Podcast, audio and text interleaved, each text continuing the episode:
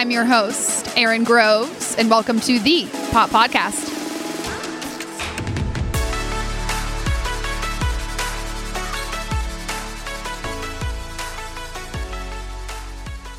Hey, hey, hey, guys, and welcome back to the POP Podcast. I am your host, Erin, and we are back another Monday with another very special guest. I am taking this back to my roots in Columbus, Ohio, where I was born and raised, with a oh-so-kind CEO of the Beauty Boost, Rachel. I am so happy to have you on. Say hello to all the listeners. Hey, guys. Excited to be here. I read a little bit about your story. We engaged on social media, which was how I first got introduced to her. And I immediately pulled up her website and saw that she was in corporate world and had this side hustle for 2 years before she took it full time. Take us back to the very beginning. Was there a point in time that you were sitting at your corporate job feeling unfulfilled? And where did the idea for the Beauty Boost stem from? Yeah, I'd say 24/7, every minute I was in corporate, I felt unfulfilled. I didn't start until I'm really bad with timelines, but roughly 27-ish, mid to late 20s, I would say, is when I started it. So I was kind of the longest I stayed in a job was probably 2 years. So I had quite a bit of build up. I worked for what I think most people would consider pretty decent jobs. I worked for L Brands, which was headquartered here in Columbus, St. Jude Children's Research Hospital, which is arguably a great cause. I worked for an event planning company. I worked for nonprofits, just a bunch of dabbling, and all of them, I honestly enjoyed my coworkers. I had decent benefits. My salary ranged quite a bit, but overall it was fine for the lifestyle I had. There was nothing really wrong, but I never enjoyed sitting at a desk all day, and I hated having to fit into corporate hours. And this was well before, I think, even the word freelance, I had heard that. It was well before remote work and things like that were so common and normal. And so I really never enjoyed. I always felt guilty, but I never enjoyed working for other people. I just always knew I wanted to build my own lifestyle, but I had zero idea where to start or what that would look like. So yes, so that was I always felt unsettled, but I wasn't really surrounded by anybody that was working for themselves or could relate. And so I kind of suppressed that feeling for quite a bit of time. And, I kind of was raised to, my family's very supportive, but I was just raised a lot of people were to go to college. It was never even thought about, and then get a corporate job and then, do a good job and try to work up. So all that to say, how it started was one day my friend Kim White, who we had met at a prior corporate job, we had remained in touch. This was before Instagram was even invented, to date you guys back. And she had put up a Facebook post that she had just gotten her life coaching certification and was looking for a pro bono student. I didn't really know what life coaching was, but I just like to be a guinea pig for anything free. So I raised my hand. I was like, I'll do it. And that was really what started everything. We met at a coffee shop over the course of a couple months, and she really opened my eyes and ears to ask me a lot of questions that now seem so crazy to me that people don't consider. But then I had never asked myself, what's my ideal day? What do I want out of life? What am I good at? What do I dislike about my corporate job, et cetera? And during that time with coaching with her, I also got my yoga certification, thinking I would never teach because originally I thought I'd have a brick and mortar yoga studio. And I also love Marie Forleo. I don't know if you or anybody listening follows her, but I went through her 6-week B School. I kind of considered doing grad school. I'm so glad I didn't. Her B School was geared towards people who want to start and own their own business. I still use a lot of the content. So I was kind of dabbling in all those little pieces all at the same time. It's funny because a lot of what you're saying resonates with me. And this is a lot of the reason why I interview people like you, because I think I've come from a family where no one in my family was entrepreneurs. And so I didn't really know what that was. And I was blessed with a mentor that came into my life out of the blue and opened my eyes to it, but it's similar to you in the sense that you don't even really, you know that something isn't fitting, but you just don't really know where to go. It's like, what's the next step? So where did the Beauty Boost come? Where did that idea come from? Was there a passion that you always had and that's where the idea stemmed from? Or did you find a problem in your everyday life? Where, give the audience a little bit of background on Not really to either. I think it's really overwhelming and hard to know what you want to do. I started from more of a selfish standpoint, knowing I just did not want to live the way corporate structure was. Like if I wanted to go back to Wheeling, West Virginia and visit my grandma and work remote on a Friday, I didn't understand why I couldn't do that. If I wanted to leave the office and go work out midday and then return, or if I got my work done, great, why can't I leave? Or other days I might need to work longer. I just did not believe in the rule. I'm not really a rule person in general. So I just didn't believe in that kind of structure and rules of our society. So it started from there. When I was meeting with Kim, no, I did not know like, oh, I just want to help women and blah, blah, blah.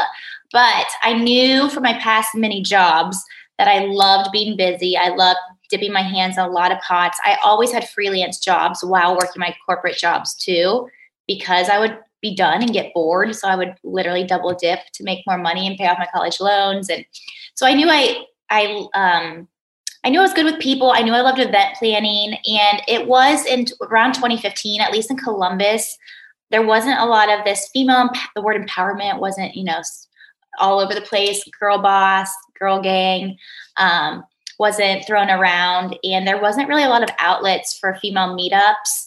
And around that time, I also was hearing from a lot of women who were maybe in a bad relationship. They also didn't know what they wanted to do with their life. They were having trouble making friends after college. I just kept hearing like these different life similarities. And also like I was researching retreats just for myself to go on. And I could not find anything in Ohio at that time beyond like a yoga teacher training, silent meditation retreat. So I would say the timing really worked out, and I did not know exactly. The Beauty Boost then isn't what it was now. It's always evolving, but I knew enough from the training, from the coaching with Kim, that I wanted to help women and I wanted to do it like through events and experiences. I didn't know necessarily how to put that into words. I would say I like to dabble and do a lot of things, but I'm not like skilled in any one particular thing. Like I didn't know how to build a website and I really didn't want to learn. I'm really good at delegation. So basically from the end of that, I knew a little enough, and I had a past designer from L Brands create my logo.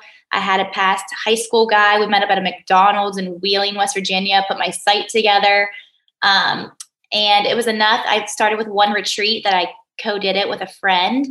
And I remember we profited $400 and we thought that was so awesome. But really what that retreat taught us with about 13 women was like how much change came into their lives and how much they needed it. And that was really eye-opening. And so from there, that first year, I really focused on trying to over-deliver, do a lot for free, get the name out there, let women experience it, take feedback, grow emails, and just kind of learn myself. It was great because I still had my corporate job. So I wasn't bringing in millions of dollars, but I was like fine financially, that I didn't have to rely or be stressed out about making this super profitable. I like how you touched a little bit on how much it's evolved. I think it's a key point for people to understand and learn from, because this is something that when I first launched the podcast to where it is now, completely different. Will you just elaborate from your experience, whether it's challenges that you had in the evolution and maybe advice that you would give for people if they're stuck on an idea, but maybe it's not working, and how to pivot based on your audience and who your clientele is? Mm-hmm. Well, I think the Marie Forleo 6-week B School training really, really helps you kind of nip some of that in the butt. She talks about, is it a hobby versus a business? Knowing your niche audience, like knowing who your customer avatar is, a lot of what I would consider the basics, but I think a lot of like local small businesses or small businesses in general don't do these main steps, which could really help you down the road if you just do those. Even if you pivot and tweak and adjust, those core foundation will not change at least from my experience. So even though it's evolved, tweaked, adjusted, changed, who we're speaking to today is still the exact same woman we were speaking to 7 years ago. You know, a lot of like what we're trying to accomplish is still the same as what I was trying to accomplish 7 years ago. It just looks a little different. It's more, I guess, polished and tightened up. But I think some people can get, once you just got to start. And if you don't know where, I have a lot of things I would suggest. But I remember also meeting with like a mentor type person. His name's Adam from the Wonder Jam. He owns a marketing company with his wife called the Wonder Jam. And he was like, Rachel, it's okay if your website has like misspellings and not blah, blah, blah. You just have to put it out there and start doing. And I was like, really? It's going to look so sloppy. Like I don't have my life together. And he's like, it doesn't matter. Just do it. So I had a lot of people at that time too, that were, that I was seeking out, and then they were helping me kind of get over, I guess, some of those beliefs that you have to know it all. So I really just learned as I went. And the more and more I work with local businesses and big businesses, whatever, I think everybody's doing that. I think nobody is, at least anyone I've ever talked to, is not like, yep, this is exactly what I want to build, and here we go, and I know how to do it all. And, you know, everybody's learning as they go and doesn't really know what they're doing. Will you give some of the tips that you just alluded to for starting a business? Because I had a guest on a few weeks ago and she said the hardest part is starting, which I think for some people is the biggest hurdle. That hasn't been my biggest hurdle, but there could be a lot of people that resonate with that. Mm-hmm. So if I thought of it as like a pie chart, there's different slices of the pie, and I don't know if any one is more important than the other. So to me, they kind of all go together, but I mean, these might sound cliche, or you might have heard them or read them in a self-help book, but that's why they're repeated. So one, I would say surrounding yourself with people that are doing the same thing. It doesn't have to be like the same line of work, but they are living life on their terms. If you want to be an entrepreneur, or they started a business. So for me, that meant like the Wonder Jam again was putting on some meetup events, and the content was fine. Like it was great, but more so I was going to see who was there and meeting those people. And then joining a co-working space was like really life-changing for me, something I never thought I would do. I was like, I'll just work out of a coffee shop. But it was the people I was around that really helped. So putting yourself around those people, I would say not really setting boundaries and not sharing your idea or what you're doing with people that are just going to bring you down and say like, I don't know. A lot of times like people that really care about us are the ones that kind of, like family, they might say like, I don't know, I think you should stay. Like you have this great salary and blah, blah, blah. So you just have to maybe shut off that kind of conversation with people. Next would be like getting your mind right. I always say I did like a 1-year mental cleanse. So I just tried to like be a sponge and soak in as much stuff as I could. So it's all free. Like I would just listen when I was getting ready for work to a 10-minute free video from Marie Forleo. Or there's so many great podcasts now. So listening to that kind of content all the time, or if you like to read, you know, a book like Jen Sincero, You Are a Badass, or that kind of stuff. It could be more fluffy and feel good, or it could be more tactical, whatever you like, but just like really trying to shape the health of your mind, and kind of that fake it till you make it vibe. But I think that's so important because you're only as good as your mindset. We're all like, you know, other people have certain privileges, other people don't, but there's people that come from nothing and build a life. So I really think you're as limited or as set up by your mindset. And then third, I think getting a coach is so huge, the right coach. So coaches are like all over the place. There's life coaches that are like, what do I do with my life? And then there's business coaches that might be like, okay, here's how you set it up. Price wise, they're all over the place. But if you could just, I think the accountability is really helpful in just talking through things. Or some people are part of like a mastermind group. Yeah. So those are some of the key foundational things. And then there's probably like just free content now too that you can, there's people, oh shoot, her name was like Erin on Demand, I think, on YouTube. Oh. She teaches a lot of like how to set up things and all that kind of stuff. So I mean, there's so much free content, but it's like who packaged it the way you need and put it together. And I think that's why coaches can be helpful. Other people that are pretty well known is Jenna Kutcher, and she's really great at like some key basics of getting started with your business. So that's where I would start. Yeah. It's challenging, and I think every business has when you're starting. I mean, for me, I kind of had the mindset, and I heard this on a podcast, like launch fast and adjust.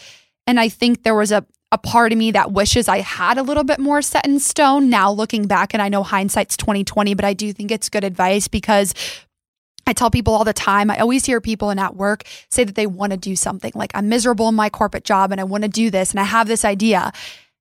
And then I ask them 6 months later and I'm like, so what have you done about it? And they're like, well, nothing. Mm-hmm. Well, your outcome is never going to change if you never start. So I do see how the hardest part.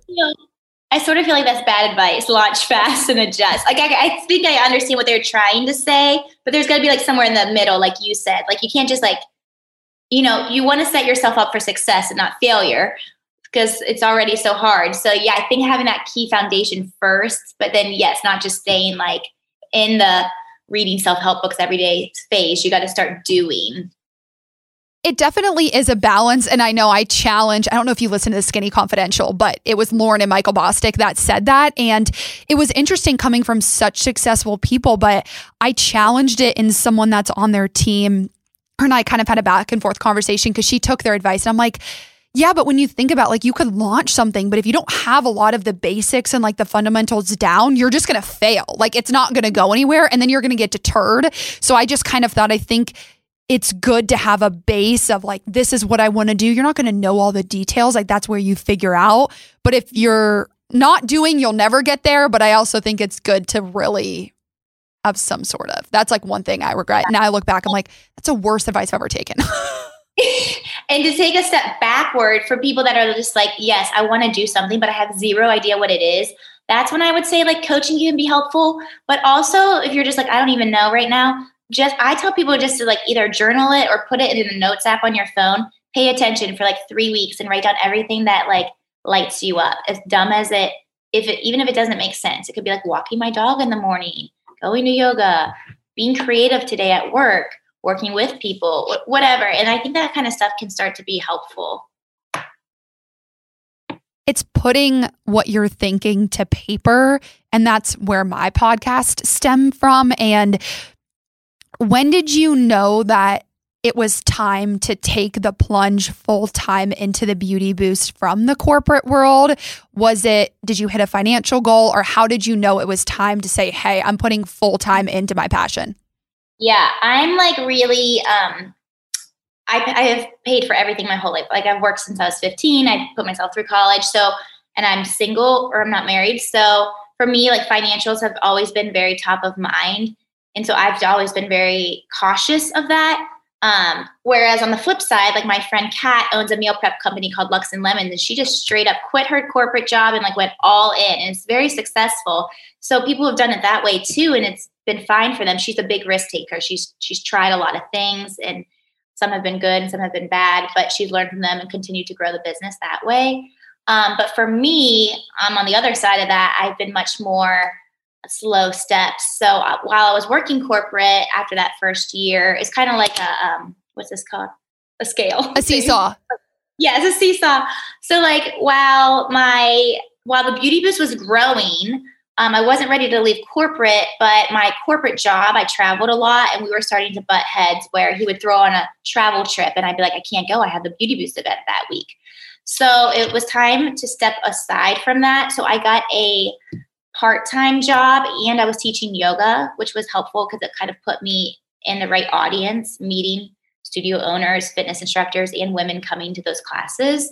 It definitely was like an ego downer, and I went from a certain salary to making 50% of that, no benefits. Just telling people before, I worked for a marketing agency where I traveled, sounded a bit more glamorous. But that was one of the most beneficial steps I ever took.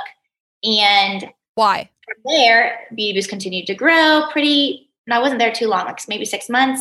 And then to a point where I felt financially, yes, I was hitting a financial goal. I basically just needed to make the same amount, or roughly around, that I was making there. And I was still doing freelance jobs. So I still had like 4 freelance clients at all time. So with my yoga teaching, the freelance clients, and the Beauty Boost growing, I felt like, okay, I can step down from this part-time. And then eventually another, 6 months passed. I was like, okay, I can take away a few freelance clients. And then till they eventually dwindled. And I still taught yoga for quite a number of years. Not currently teaching at all, but that was my path. So it was built around a financial thing. What advice would you give for people who are in the phase of taking the leap or who are struggling with the in-between? Because I know for me, that's kind of where I'm at is, how do you know? Do you think it's just knowing yourself, or what advice would you give for people out there? Yeah.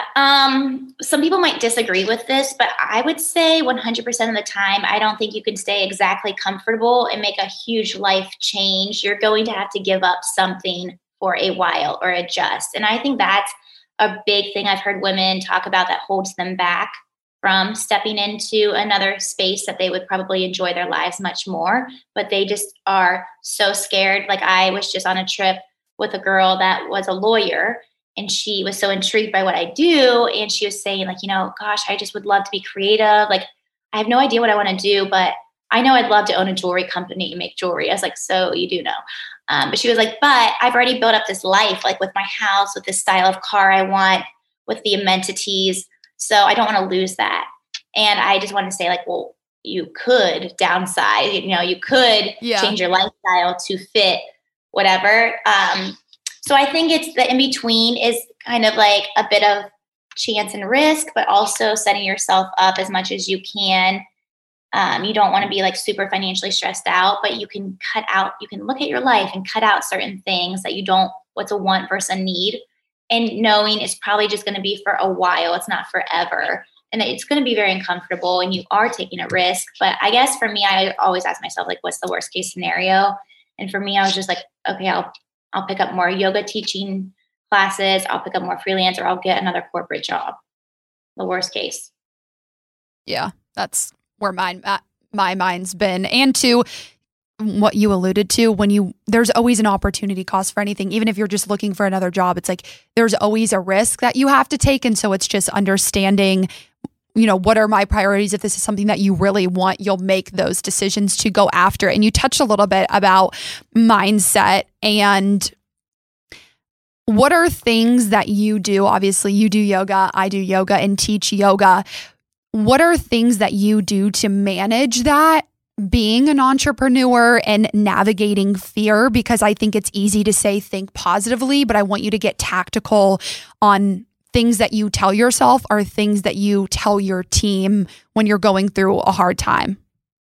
Yeah. Well, we've grown a lot in the past year and a half, 2 years, and it's every day feels like a freaking roller coaster, like up and down, up and down. Something great happens, something bad happens. So I think it's just, for me, I just feel like I'm always going to have fear. Like, it's crazy to me when people say this, you know, I don't think you're ever going to go into every day and just be like, yep, I know exactly what I'm doing. Everything's great. I'm not worried about a single thing. Like, I have an event next Sunday and I'm already feeling the stress of it. But I think it gets easier to move forward. Just that becomes more of your norm. Again, feeling like a little bit uncomfortable, a little bit nervous, but also excited, and remembering your why. So I always go back. For me, I go back to my why. I always ask myself, what's the worst case scenario? Is this something my target audience wants? And what's the worst case that would happen? Or how could I pivot out of it should that worst case happen? Does that answer your question? Yeah. With mindset, like, are there certain things that you do every day? Like, are you someone that I had a guest on that is like, working out for me is, that's how I do it. And for me, that's personally how it is. And I tell everyone that, like, if I don't work out, I can't show up at work. So are there specific things that you would encourage people to do to help balance out the emotions that come with running a successful business? Yeah, that's why I said earlier, like, I think the mindset thing is so important, and it just needs to be even stronger as you continue into your own journey. And figuring out what works for you. It doesn't have to be like listening to a podcast or reading a book where she wakes up at 5 a.m. and drinks her green juice and then does her sun salutations. Like, that's just not for me. So figuring out what works for you, what fuels you. I definitely know the things that drain me, like you know, drinking too much or staying up too late, or having too many, quote unquote, fun things to do on the weekend overwhelms me. So I know the things that bring me down. And then on the contrary, like you said, yes, what fuels me is definitely working out. That's really important for me. Walking my dog in the morning or the evening, calling my best friends that I grew up with, visiting my grandma. I love like creative work. I'm sitting here with Jasmine right now. She is fairly new, but has done a ton with the Beauty Boost already. And so like working with people energizes me. So I think, you know, and then I'm at a co-working space where like pretty much 80% are doing this type of life. So it's almost, I'm more so surrounded by this now than that person that does corporate life.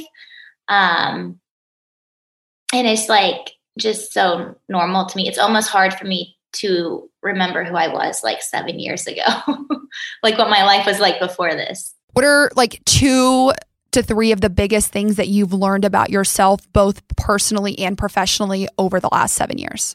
Ooh, good one. I don't know if you follow like Enneagram tests. Yes. What are you? An 8. Okay, same. What's your zodiac sign? I have a feeling I know what you're... A lot of business owners are. Sagittarius. Okay, fire sign. Duh. I'm a Leo, so we're... So one thing I've learned about myself, actually, sometimes I sort of feel like a little bit of an outsider because I'm just like, that wouldn't hurt my feelings. Why does it hurt your feelings? I'm very like, go, go, go, boom, boom, boom. So for example, my friend is a graphic designer years ago. She knew me for years. Like she knows my personality. She sent me some designs. I just wrote back real fast. I was doing things on the email. No, don't like it. And she texted me. She's like, Rachel, what the heck? Like that was super rude. So I just called her. I always tried to call somebody and like talk it out. And I was like, yeah. I'm so sorry. I definitely didn't mean to. I was just flying by. Like, let me explain more. So now I have learned that about myself, that not everybody thinks and operates in the same way that I do. And sometimes I need to fluff it up a bit or work with lots of different personalities. I would say I work with tons of different personalities, and different things motivate obviously different people. But I've learned that more and more with our different cities we're in, with the person that runs and owns it in each city. So I've learned that. And then about myself, the great thing about what I do for a living, the Beauty Boost, is we have one slice of the pie of our offerings, our empowerment workshops, and we team up with people. So just a couple weeks ago, we had a chat on manifestation from a manifestation coach. So I'm like literally surrounded by this stuff all the time. And I've learned so much through all of those kinds of chats and talks. That's really helped me grow as a person in advance, I would say. What are qualities as a leader that you think are most important? Because I think being an entrepreneur or owning your own business is one thing, but when you're building and growing a business, leadership is so important. And I have dealt with a lot of not so great leaders. So I'm interested to hear from your perspective, what are qualities that you see in leaders? And also too, for people listening to this, like if you're an aspiring leader or entrepreneur, hey, this is what it takes to be at the top. Well, this is definitely something I struggle with. My job basically changed because for anyone listening, the Beauty Boost, you know, it was Columbus and I was running Columbus and putting on events. And then it was around year 3, we started expanding to some close by cities, Cincinnati, Cleveland, they're like 2-hour drives, but we were in 5 cities a year and a half ago. And within a 3-month gap of time, we grew to 16 cities without actively trying. So my whole job is still running Columbus, but now it's like, bam, you know, making sure these women that are relying on me are successful and how to coach them. And everybody's unique in their own way and what they're looking for and what they need. So that has been really challenging for me. And I don't like to be like the bad cop. I like to be everybody's friend, but I'm learning more and more for leadership. They need the more structure, the better, the more understanding, the expectations, the better.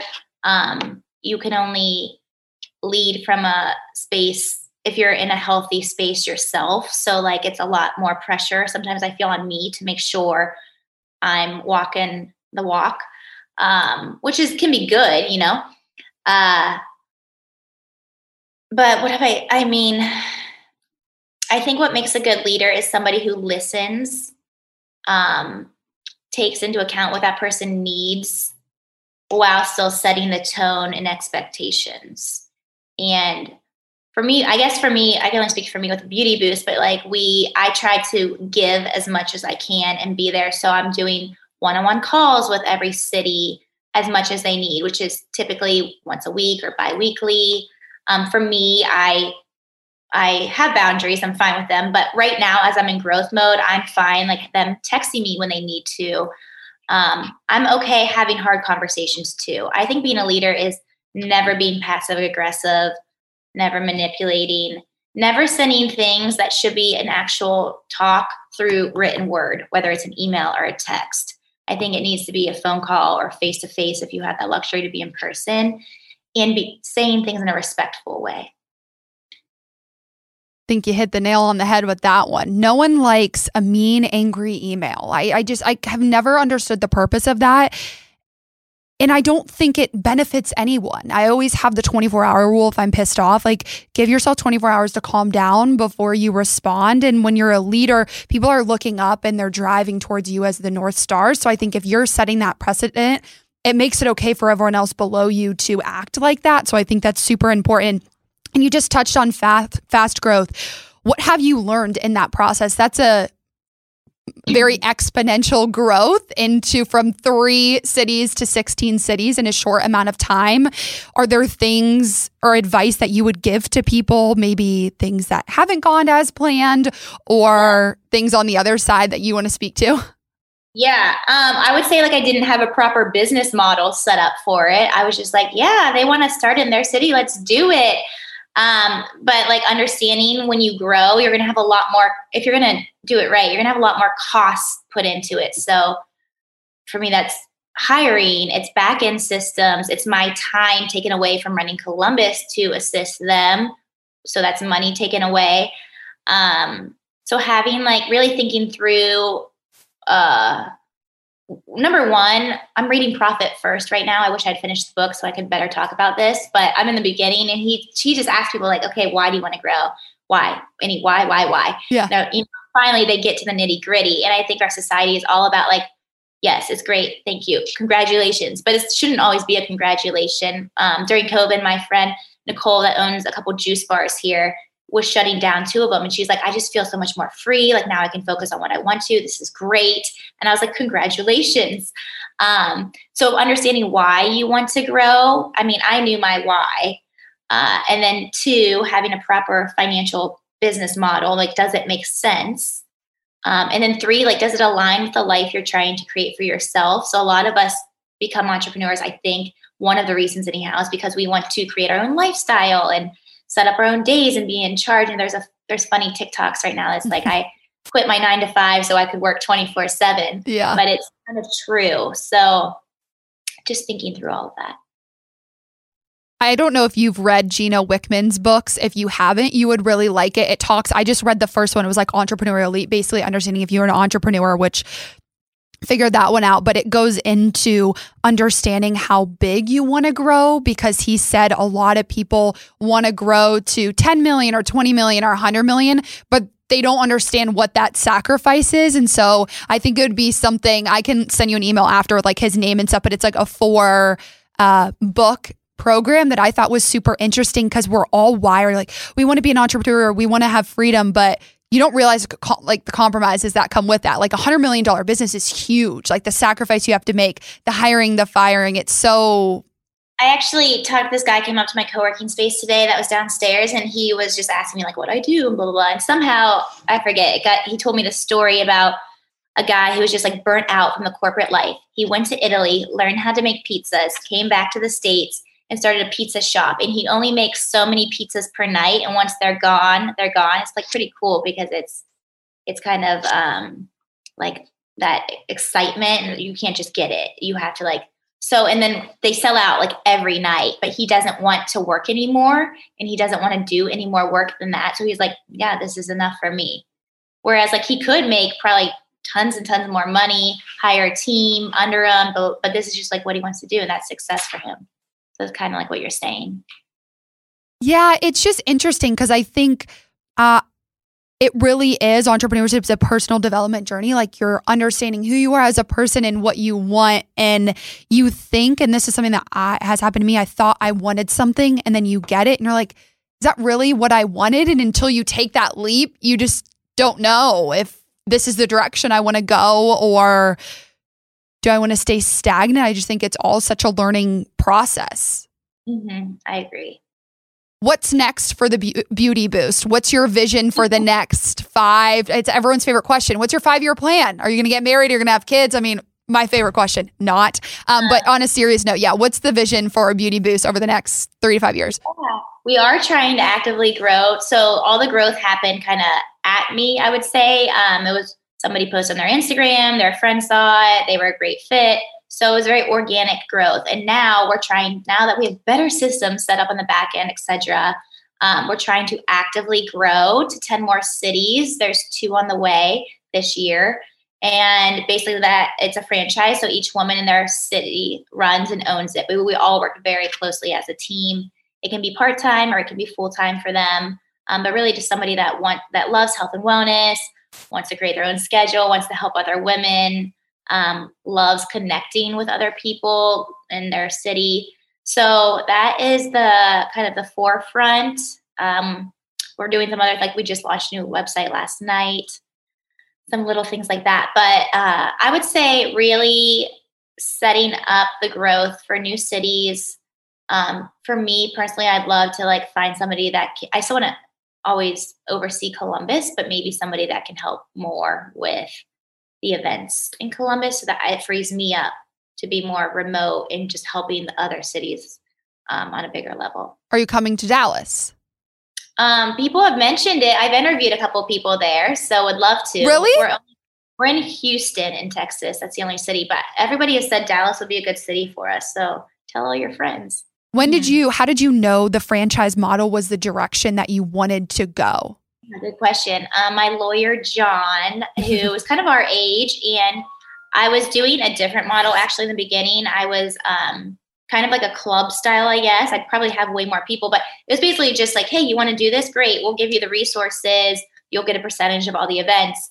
But as we grew, that's very challenging. If somebody has to move or gets a new job, I would have to pick up the pieces. So that model just wasn't very helpful. The model now is way better. But basically my lawyer, John, said, do you want to be like owning and overseeing all these women, or do you want to empower them to have a lifestyle like you have and financially be able to profit like you do? And I was like, I want to do that. So that's how it started. Wow. You seem so nice. You just seem so like gentle and kind-hearted, which is so refreshing. A few more questions for you. How has the definition of success changed over the course of your career? I don't know for me, but I think it's changed. I think things are going in a good direction in the world in general for this whole shift of remote life and what do they call it? The great something where resignation. The great resignation. Not that you should just do that, but I think people are getting way more not like what can I prove to you, but what are you going to offer me mentality, which can be good or bad. But I think it's going in a good direction that people are starting to ask themselves more like, what do I want out of life? Working 70 hours a week isn't okay for me. I want to see my family. I want time for myself. One person said, I just want to be home with my dogs more. And I thought that was so funny and cute, but real. So I think for me, I'm trying to actually figuring that out right now, but I always knew success for me was like living my days based on the way I wanted to structure them. And so that hasn't really changed much, but now I think it's just going to be like, how much do I want to work and what hours throughout the week? And, just kind of figuring out as I go. How do you balance between your personal and your professional life when you're trying to build a business and giving your all to a passion project? And advice that you would give for people out there listening. This is a very selfish question because I struggle with this a lot. well, maybe for you, you feel this way too. Like maybe after this podcast, you're energized and you're like, that was so fun, I hope. And you're like, cool, I learned some new tips or whatever. For me, it's kind of like the same, like the Beauty Boost and my personal life are weaved. There is no one or the other almost, which maybe some people would say that's bad or good. But everybody is like my friend. I've met all my friends, all the people in my life through the Beauty Boost. So the speakers, you know, like I'm chatting with them, the people that the freelancer, whatever, people that are on my team, I'm friends with them. The women that now own the city is like, we all go on a retreat every year. Like I'm friends with them.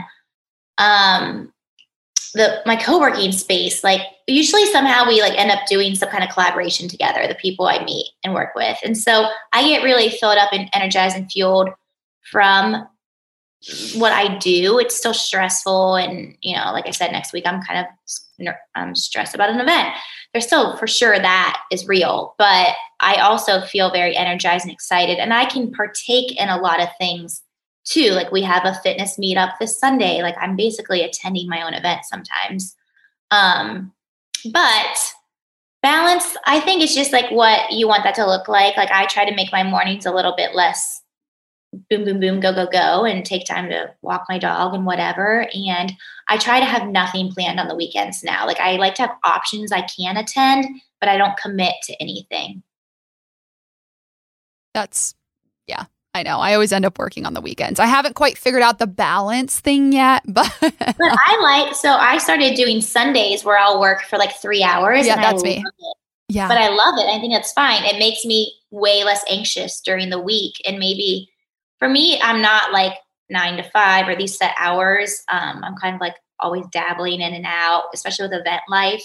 So for me, it makes me way less anxious. And maybe you take those hours out of your work week somewhere. For me, it's just, and this has been my biggest kind of pain point with the corporate world, is that I know when I'm most productive. And I think when you're stuck into a 9 to 5 model, you're forcing hours when someone might not be most productive. It's like, I can get so much work done from 7 or 8 o'clock till 2. And then after that, I'm kind of tuned out. So what's the, you know what I mean? I understand there's more to it, whatever they're paying me for those hours, but that's just been my biggest thing. Like I know when I'm super productive and when I can get a lot done. And then after that, it's like, I'm tuned out. Yeah. And if they were a good and smart leader, they would ask you, or you could be, feel free to tell them, and then you'd actually do better, more productive work for them. But instead they're just, you know, structure. Yeah. Their rules. Where can everyone find you? So if they're listening to this podcast, they're in Columbus. I know I still have a base there. Where can people find the Beauty Boost? Pimp yourself out. I think the best place is our website. So no matter what city you're in or whatever, thebeautyboost.net. And the next step would be to enter your email. I know, like, I don't have an email, but every Monday we send like an inspirational blog that also lists the events and happenings. And we do have virtual things too. So even if we're not in your city yet, there's like the manifestation event last week was on Zoom with about 85 women signed up, and virtual isn't my favorite thing ever, but you can still partake. And then you can see the cities we're in and join that way. But if you're like, absolutely not, I do not want emails, then just Instagram. If we're in a city you're in, the main Instagram that I run is the Beauty Boost. Okay. I'll put all of that in the notes section of this episode. And my last two final questions for you. The first one is, leave the audience with 2 to 3 last pieces of advice, whether it's business or it's professional, or business or personal rather. 2 to 3 pieces. I kind of just think it's like a mashup of the things I've said, but I think the big thing I keep seeing, you know, sometimes you can see what someone's life could be, but they're just not living it. I feel that way a lot when I talk to people that, like that lawyer gal. Ironically, I had another lawyer girl at one of my retreats, and she was talking about how she just wishes she could be home with her kids more and go part-time. And I said, why can't you? And she said, well, then I wouldn't be able to afford the house I'm in. And the same thing, almost to a T. And I was like, well, could you downsize? You know, at the end of life, like, are you going to be happier that you had the big house or that you had time with your kids growing up? But I think that a lot of us like feel it and then we push it down.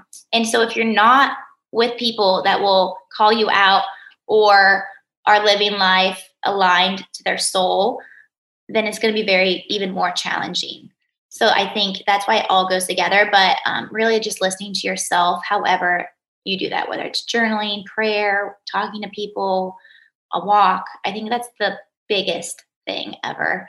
And the other is just kind of what we've talked about throughout this is just having good quality friends, being around people that are doing the things you want to do, and just taking in any content that helps you. Do you struggle with believing the best in people? That's my biggest struggle is like kind of what you like. Oh yeah. I've definitely gotten burned by that. I'm a little more cautious now, but I don't want to be like, is the word cynical? I mix up my words a lot. Yeah. I don't want to be like a Debbie Downer or think, I want to stay positive and like that, but also be realistic and smart about things too. It wasn't a coach, but it was, someone told me, and they basically were like, I have a feeling that you look and see the best in people and then you push them to their boundaries. And my mentor always says, you can't force someone or whatever it is to do something that they really don't want to do, even if you think that they could do that. And it was such a great piece of advice because I feel like I believe in people. And when people come to me like that, I have so many people that come to me and they're like, I wish this, or I want to do this. And I'm like, why don't you do it? And they're like, but this. And it's like, you can't keep believing in people that don't want the same thing for themselves. So I struggle with that all the time. And then I'm the one that gets sad and it's like, it's not your life, but I think that's really normal. Yeah, it's definitely hard. And thank you so much for being on this podcast. I appreciate your time and all of the knowledge and wisdom that you gave to the audience. And the final question that I ask every single person that's on this podcast is, Rachel, what are you grateful for today? Yeah, I mean, there's so many things, but I try to like think about this stuff throughout the day. But I think just the fact that I have been able to build this, that I get to work with cool people, that my family is like really supportive, just overall the big things like that. That's good. And I am grateful for my family as well. My mom is going to another doctor, so we are hopeful that all around health comes to her in the month of April and so on. So thank you all for tuning in to yet another episode of the POP Podcast, and we'll see you all next Monday.